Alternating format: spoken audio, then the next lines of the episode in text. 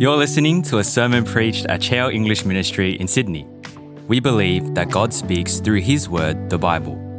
We pray that as you listen, you will hear God's voice and be moved to worship His Son, the risen Lord Jesus Christ. Our gracious God, our loving Heavenly Father, we thank you that the Bible is your word. We thank you that you have spoken to us through it, and in it you tell us the truth about yourself and the truth about us. Our Father, we pray this afternoon as we hear about the glorious new covenant that you would fill us with love for the Lord Jesus. Fill us, Lord, with your Holy Spirit and empower us to live our lives for you with hearts and minds that are set apart for you and with lives that love you. For all men are like grass, and all their glory is like the flowers of the field. The grass withers and the flowers fall, but the word of the Lord endures forever. Amen. Well, sometimes you need to take people away from a good thing in order to give them the best thing. Think about that. Sometimes you need to take people away from a good thing to give them the best thing. Now, I don't really remember, but I'm pretty sure that as a baby, it's nice to be in mum's womb. I'm pretty sure it's a good place to be. You're warm, you're protected, you're all snuggled up, no one's bothering you, it's fine. But, as we know, if a baby's truly gonna live, it needs to be taken away from the womb, even with all the pain that that involves. Sometimes, friends, you need to take people away from a good thing to give them the best thing. Another example is the imperial system of measurement. It was okay, it was all right. Ounces, pounds, yards, miles. But let's face it, let's be real, metric is so much better. It's much simpler. It makes more sense. Centimeters, kilograms, meters, kilometers.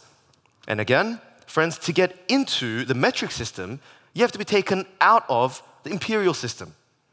Sometimes you need to take people away from a good thing to give them the best thing. Back in Romans chapter 6, verse 14, Paul has said that we have been taken away from the law. That's talking about God's law given through Moses in the Old Testament. It's set out for us in the first five books of the Old Testament, also known as the Pentateuch. Paul says, We as Christians are not under this law anymore. You can see it there. That's what he says. Look at chapter 6, verse 14. Flip back a page, maybe. Chapter 6, verse 14. We looked at this last week. Chapter 6, verse 14, it says this For sin shall no longer be your master, because you are not under the law, but under grace. But, of course, God's law is a good thing, right? Think about it.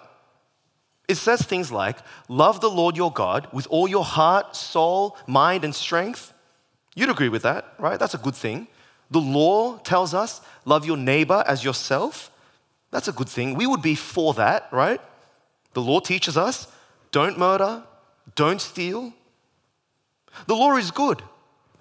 And so, if you take people away from the law, it raises all kinds of questions, all kinds of issues. Questions like the one we saw in verse 15, which is immediately following what we just read. Chapter 6, verse 15. Look there. Chapter 6, verse 15. What then? Shall we sin because we are not under the law, but under grace? It's actually an obvious question. We're not under the law of Moses anymore. We've been taken away from that good thing. So now the question arises is that some kind of a license for us to sin? Does that mean I don't have to love God anymore? Does that mean I don't have to love my neighbor anymore? That's the question. And last Sunday, we saw the first part of Paul's response to that question. Last week, we saw that Paul actually doesn't address the issue of law specifically. He took us back to a deeper root problem. Do you remember? Remember what that was last week? Shout it out if you remember what it was last week.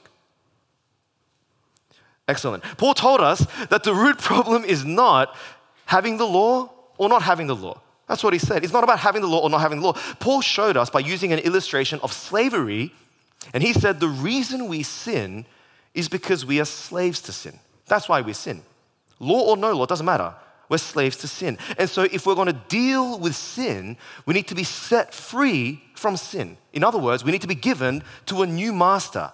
And that's what happens when you become a Christian. You get set free from sin, slavery of sin, Satan, and death, and now God is your master. God becomes your master, so now you live for Him. Now, having gone back to the basics, Paul actually takes us to the issue of the law itself. Paul addresses the issue of what do you do with the Old Testament law? What do you do with this law then? Friends, there are two big things that Paul reveals for us in this little passage today, six verses. He talks about, firstly, what it means that we're not under the law, and then he tells us the reason why we're not under the law. Those are two things that he teaches us. Uh, he tells us what it means that we're not under the law anymore, and he tells us, secondly, the reason or why we're not under the law anymore.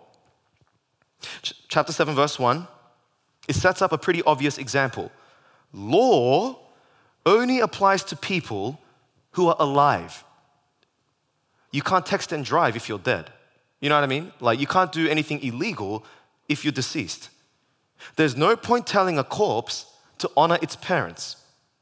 There's no point in punishing a corpse for not keeping the law. It's silly. You're wasting your time. It's fruitless.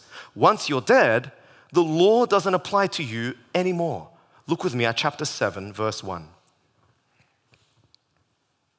Do you not know, brothers and sisters, for I am speaking to those who know the law, that the law has authority over someone only as long as that person lives? The law is only for living people. Once you're dead, you're not under the authority of the law anymore. And then Paul goes on to use another illustration. This time, it's an illustration of marriage. And married people, I'm sure it's unrelated to the illustration of slavery he just used. There's no two things. I'm sure uh, it's not connected. Well, the married people are like, Amen. You don't even get the joke. It's okay. Anyways, Paul has just used an illustration about slavery and now uses another illustration about marriage. Paul uses marriage as an illustration of how law finishes when there's death. And it works like this a woman is married to a man while he's still alive. If she marries someone else while her husband is still alive, she's committing adultery. She's committing the sin of what's called bigamy because she's under the law of this marriage. But if her husband dies, everything changes. She's no longer married to that first man, and now she is free to marry someone else. Look with me at chapter 7, verse 2 and 3. Verse 2 and 3. For example, by law, a married woman is bound to a husband as long as he is alive. But if her husband dies, she is released from the law that binds her to him. So then, if she has sexual relations with another man while her husband is still alive, she is called an adulteress. But if her husband dies, she is released from that law and is not an adulteress if she marries another man. Same principle. Death severs a woman from being under the law of her first husband. That's the illustration he uses. It sets her free from that law. And now it sets her free to marry someone else. That's the example, and Paul uses that to illustrate our relationship to the law. That's us now as Christians. It's a little bit like that with us and the Old Testament law. The law in the Old Testament that God gives to his covenant people, the law was like, in a sense, our first husband. But now, through the death of Jesus on the cross for our sin, we have died to that first husband. That marriage, it's over. It's finished. It's done with.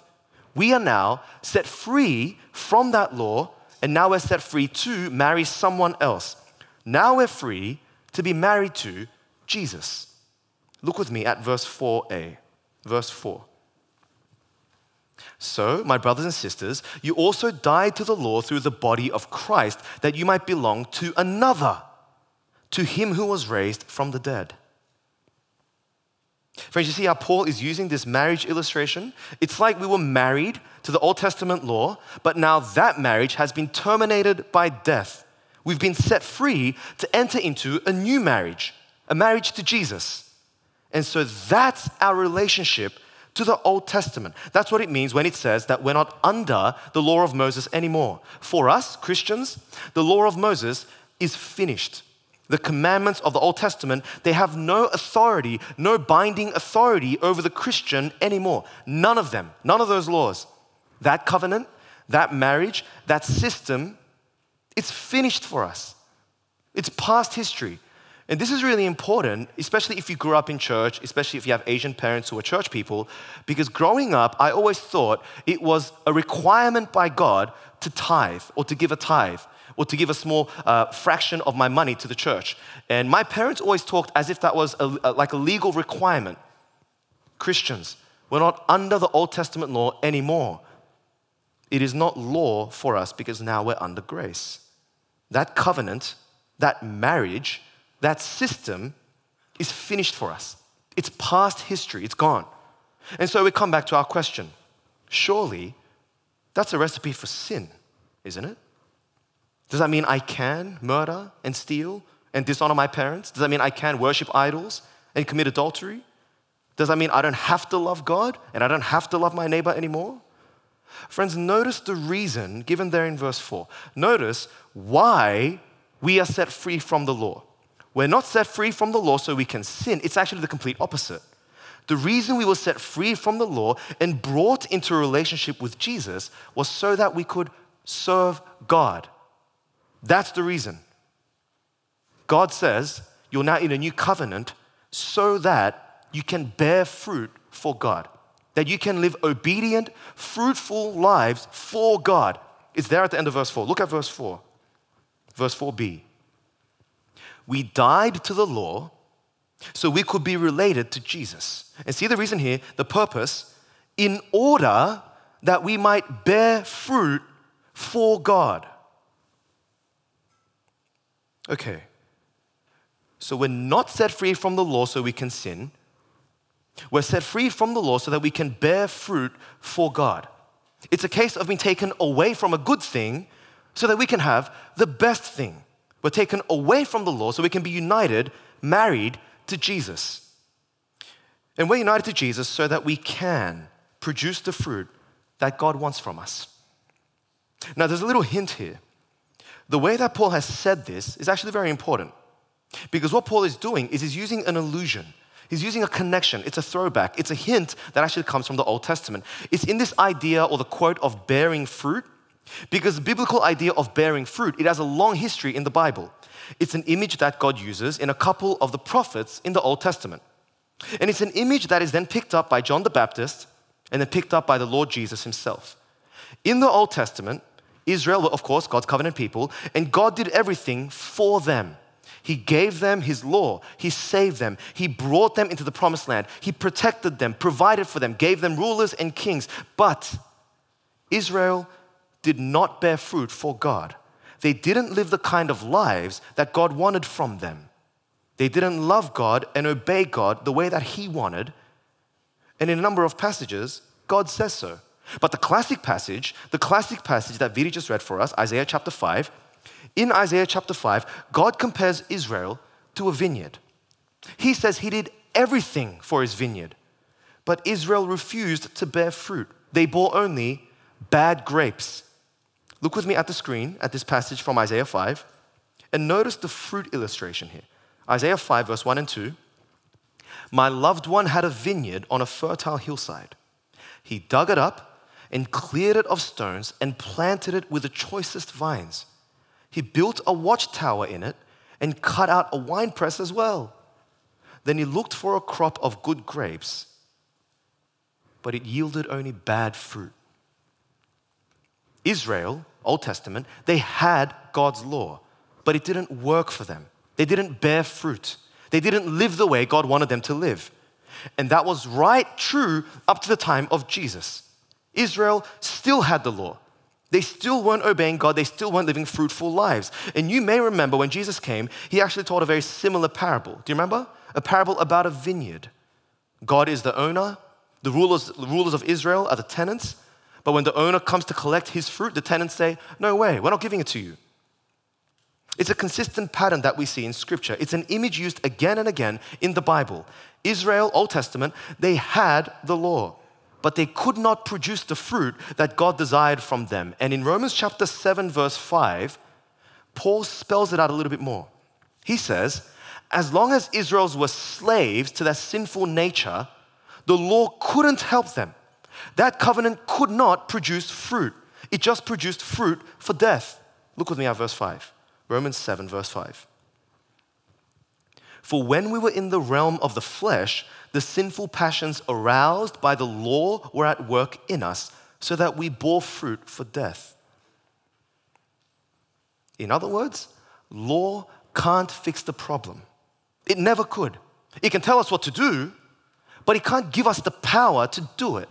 It can't produce within us the fruit that God wants, and that's why we needed to die to the law in Christ. That's why we need a new husband. That's why we needed a new covenant, a new marriage. We needed to be taken away from the good thing of the Old Testament law so that we could be given a better thing, so that we could produce fruit for God. And that's exactly what Paul says in verse 6. He says, Now we've been released from the law, and so we can serve God in a whole new way. It's a new way. And notice again the way he puts it, because it's an allusion to the Old Testament. He says, We serve God in the new way of the Spirit. That's what he says. Look at verse 6. But now, by dying to what once bound us, we have been released from the law so that we serve in the new way of the Spirit and not in the old way of the written code. Again, this language here is language about the Spirit, and it comes from the Old Testament. This time it's from Ezekiel 36. Back in Ezekiel's time, he was talking to God's people when they were in exile. They consistently failed to produce fruit for God, and so God had them thrown out of their land and taken off into exile. Bad news. But God says, one day, He will establish a new covenant. That's the promise. A new way of serving, a new way of living fruitful lives, a way that is based on the giving of God's own Spirit, the Holy Spirit. Look with me on the screens at Ezekiel 36, verse 25 to 27. This is what he says I will sprinkle clean water on you, and you will be clean. I will cleanse you from all your impurities and from all your idols.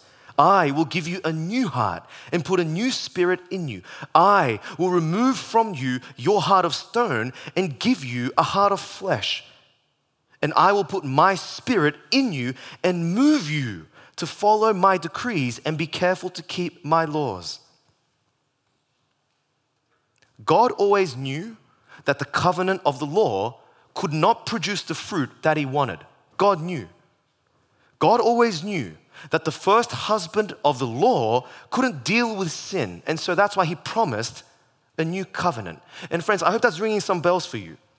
Because, of course, that's exactly what our Lord Jesus said, right? When we share in the Lord's Supper in communion, do you remember what Jesus says that that cup of wine represents? Can you remember? It represents the new covenant. The new covenant brought in through Jesus' death on the cross for our sins. Or John chapter 15, it's a famous passage. We love that passage. Jesus picks up on the idea of bearing fruit. On his mind is the Old Testament scriptures. Jesus says in John 15, if you're united to me, then you'll be able to bear fruit. That's the way of living a fruitful life. Look with me at the screens again, John 15, verse 5, the words of our Lord to his disciples I am the vine, you are the branches. If you remain in me and I in you, you will bear much fruit. Apart from me, you can do nothing. Friends, can you see this idea of being set free from the law to be in a new covenant? It's actually not Paul's idea at all. It's not from Romans. It's not a new idea. It's there in the Old Testament, it's there in the teachings of Jesus. And the illusions that Paul uses fruit, spirit, all of it it points us back to these Old Testament precedents. But the point is this you can't be married to two husbands at once. That's the point. You can't be married to two covenants at once. The only way to come into the new covenant is to be set free from the old covenant. If we're going to get the best, we have to be taken away from that which is good. You can't be in two covenants at once. So, if you want to be in covenant with Jesus, if you want to be married to Jesus, if you want to be in the new covenant, then you need to be released from the old. And that is why we as Christians are not under the law of Moses anymore. It's not so we can sin, it's so that we can serve God under the new covenant in the new way of the Holy Spirit. It's so that we can actually do what Israel never could do. Is so that we actually can bear fruit for God. Friends, that's the reason why we've been saved.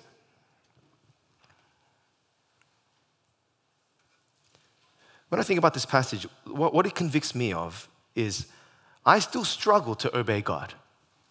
I know why God saved me, and I know He's given me His Spirit. I know I'm freed from the law. It just makes no sense that I can call Him Master and Husband and Lord, yet struggle to obey Him because of this sin that's within me. And we're going to talk about that next week. But, friends, can you see what this passage is all about? Paul is discussing our relationship to the Old Testament law. Paul says the Old Testament law has no authority over us anymore. We are dead to that law. That covenant is finished. That marriage finished. But we haven't been taken away from the Old Testament law so we can sin. It's not a license to sin. We've been taken away from that law so that we can serve God filled with His Spirit in a new way, in a new covenant, so that you and I can be united to Jesus, so that we can be filled with God's Holy Spirit and therefore live fruit bearing lives for God's glory. Friends, this is actually immensely theologically rich stuff. There's so much in here. There's so much to talk about this afternoon. I want to briefly explore two key ideas. Two key ideas by implication. First, I want us to think about the place of the Old Testament in our Christian lives. What does the Old Testament mean for the New Testament Christian? Friends, it's important that we as Christians understand what the Old Testament means. And we have to understand what it means that we're not under that law anymore. And this passage, these six verses, it has laid it out for us. The Old Testament law, it's got no authority over us. We don't serve God on the basis of the written code, he says. That covenant, that marriage, that system, that relationship has ceased. It's ended. And the fact that it's ended is not a new idea. We see it in the Old Testament itself that it's necessary that that happens. We see it from the Old Testament itself that it is expected that that will happen. We're not under this law. But that doesn't mean that the law of Moses is irrelevant. It's not time for us to tear out the first five books of the Bible. Because look again with me on the screens at Ezekiel 36. Look at what this new covenant entails, okay? This is Old Testament, Ezekiel 36. I will give you a new heart, new spirit in you. I'll remove from you heart of stone, give you heart of flesh. Get this. And I'll put my spirit in you and move you to follow what? My decrees. And to be careful to keep my laws. Later, Jeremiah the prophet will put it like this Jeremiah will say, God says, I have written my law on their hearts. Think about that. So here's the way it works we serve God in a whole new way. We're under a new covenant. We're united to Jesus, we're empowered by His Spirit. We don't serve God based on a written code anymore that's written down in laws. We serve God because He's given us new hearts that want to serve Him. That's what it means to be a Christian. One of the evidences of your conversion is that now you have a new desire to actually please God. Now you have a new desire to actually live for Him. You want to live for Him. It's an indicator of the fruit of the Spirit. That is what bearing fruit actually looks like, is it not? Friends, but the content of serving God, this is important. The content of serving God, like what we do, in many ways actually remains the same. It's not exactly the same by any means, it's not exactly the same, but it is actually God's law that is written on our hearts. Now, of course, God's law is fulfilled in Jesus. We know that. That's what he said. And so the way that we will deal with specific laws will vary from law to law. Some Old Testament laws are obviously still for us to continue obeying. The fact that Jesus fulfilled the Old Testament law for us, it doesn't mean that we don't continue to obey them anymore. For example, Love the Lord your God with all your heart, soul, mind, and strength. Love your neighbor as yourself. I mean, Jesus himself, he picks up on those laws, right? He teaches from it, he echoes them, he amplifies them. They're still for us to continue obeying. That's not just an Old Testament law that's dead. Jesus says, no, no, this is the greatest commandment. It's still the most important thing to obey. But then on the other hand, some laws are obviously not still for us to continue obeying in the same way today in the new covenant.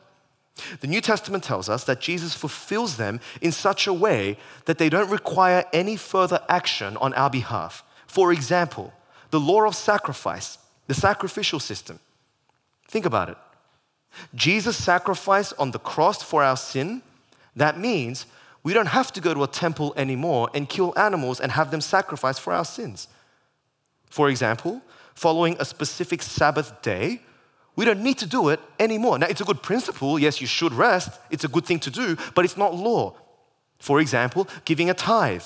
We don't need to do it anymore. It's a great thing to do, but it's not law. We're under grace. What we do with each individual Old Testament law is going to depend on the nature of that law, and also it's going to depend on the way that Jesus has fulfilled it. We do need to think hard about the Old Testament law. We can't be lazy with this. There's no blanket statement. There's no one size fits all. But, friends, I think a good rule of thumb when we approach the Old Testament laws is just to see how the New Testament deals with it. What does Jesus say about this Old Testament law? That is what it means for us as Jesus followers. We do what Jesus says about the law. Friends, but the point is, the law is not irrelevant to us. Let me illustrate. How does it work then that we are not under the authority of the Old Testament law, but yet it can still inform us? How does that work? The best illustration I've ever heard on this uh, is actually a biblical illustration from Galatians. But the Old Testament law is a little bit like a retired professor. But this retired professor, he does not set exams for us anymore. We're not under his authority. We're not going to be held accountable to him at the end of semester. But this retired professor still knows a lot about the subject. And so we would be very wise to go to this professor for advice. That's how the Old Testament law works. It has no authority over us anymore, but it's still a very helpful guide to our spirit empowered new covenant service of bearing fruit for God. See how it works? Okay, friends, that's point number one the place of the Old Testament in Christian lives which leads me to the final point, actually, to the main point of Paul in this passage. And I think this is really the heart of what Paul's trying to say in these six verses. Paul is trying to challenge us. If Paul was here with us right now preaching this text, he would say, Serve God. That's the application. You're filled with the Spirit, you're in the new covenant. To bear fruit for God, so bear fruit for God. That is the main application of these six verses. The whole reason we were taken away from the law was not so that we can sin, or so that we could be in a new covenant, so that we could bear fruit for God, the fruit of uh, obedience, the fruit of repentance. God has taken us away from the good thing of law to give us the best thing. And so the challenge for you and me as Christians is this bear fruit for God bear fruit for God. What does this passage mean for you and me today? Bear fruit for God. That's what it means. Obey God with your life. The challenge is to serve God in the new way of the Spirit. The challenge is to serve and love our new husband, Jesus. One thing I've noticed about marriage is this the nicer you are to your wife, the more willing she is to help you. That's a freebie. You're welcome. The occasional kind word, and a listening ear every now and then, help out with the housework, buy her flowers once in a while, things that I never do. If you come home late and she asks you how your day was or what you've done this week, then you don't say nothing. You actually make an effort to converse and actually say something meaningful. All of those things, it has a good effect. They have a good effect on a marriage. They actually help your wife want to help you. The point is this the nicer you are to your spouse, the more willing they will be to help you. Church, in Jesus Christ, we've got ourselves an awesome husband, have we not? Is he not the most wonderful husband? Is he not the most faithful husband? Friends, in Jesus Christ, you and I have got ourselves an awesome husband who loves us perfectly. In Jesus, we have a husband who gave up his own life, who gave up his throne in glory to die on a cross in agony for you and for me. That's the kind of husband we have. That's love. He's done that to give us the very best we've got ourselves a husband who has not only died for us, he's given us his spirit. He's given us his Holy Spirit. Not only that, we've got a husband not only dies for our sin and rises again, not only does give us his spirit, we have a husband who's going to come back for us. We have a husband who's never broken any promises to us. We have a husband who's going to transform us and bring us home to a sin free eternity with him in glory. And so we should love him, right? We should obey him. It should be a delight to serve him. How can we do anything else with a husband like that? Jesus is not like the law who just tells us what to do but doesn't help us do it. No, no. Here he is. He's loved us. He's set us free. He's forgiven us. He's empowered us with His Holy Spirit. He gives us a new heart. This new covenant service, it's not about rules, but loved by Jesus covenantally, filled with His Holy Spirit, you and I, we should want to serve our husband. That's the point. We should want to serve Him. Here's the thing as a Christian, you don't have to go to church, you get to go to church. You don't have to go to life group. It's not law, it's grace. You're privileged to go to life group. How good is your God to give you a community that will love you and pray for you and help you grow with Him? What a privilege. Friends, think of how much Jesus loves you and times that by a trillion, and you're still not scratching the surface. We, as sinful humans, we're so limited in how we understand God's kind love for us. Jesus on a cross, there's an empty tomb. He marries us. And when you know how wretched you are, that's an amazing thing.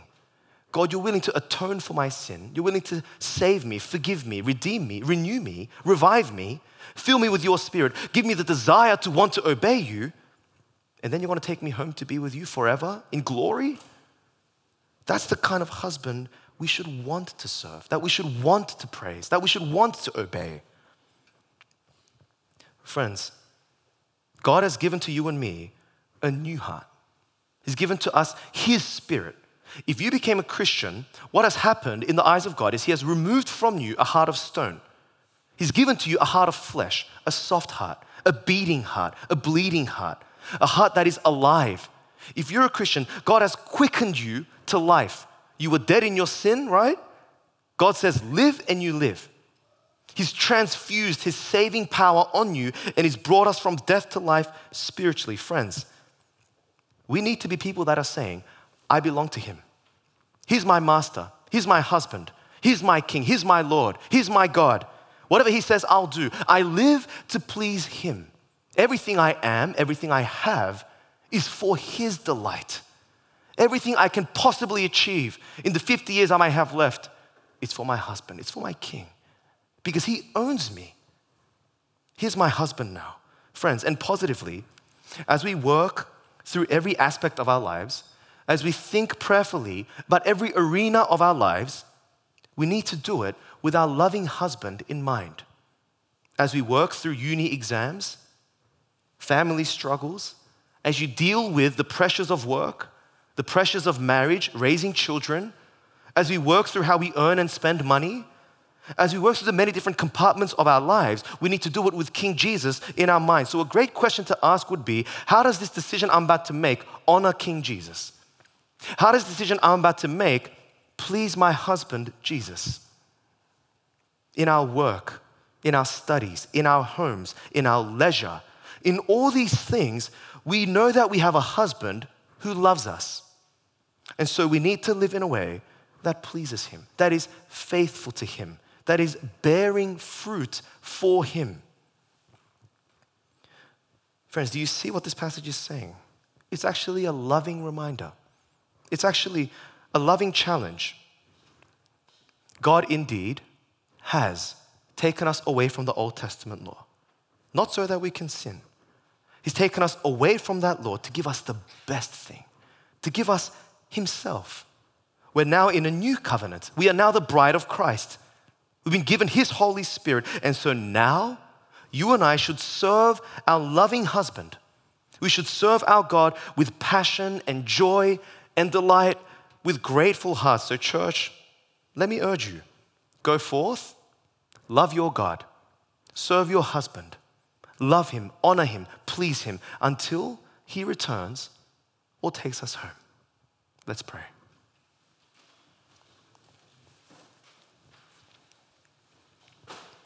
We're going to spend um, just a couple minutes, a couple moments in prayer.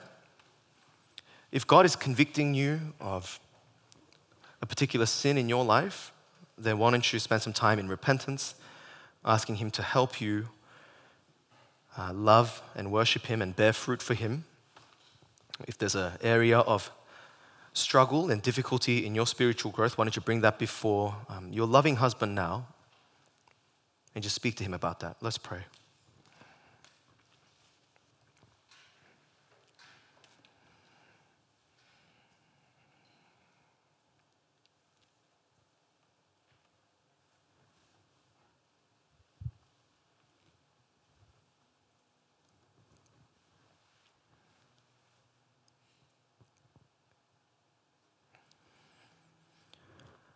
Our gracious God and our loving Heavenly Father, we thank you and we praise you for the new covenant that you promised. And we thank you, Lord, that you have brought us in to this new covenant. Lord, we thank you that because of your grace, we are now united to Him, filled with your Holy Spirit, and set free from our sin. Lord, we thank you for the great forgiveness that you offer us. We thank you that you are the one that is empowering us to live lives that are honoring to you. Our Father, we thank you that a day is coming when you will come for us and transform us and bring us home to be with you forever without sin. Lord, with our past and with our future in mind, strengthen us now by your Holy Spirit to live lives that bear fruit for you. For we ask these things in Jesus' name. Amen.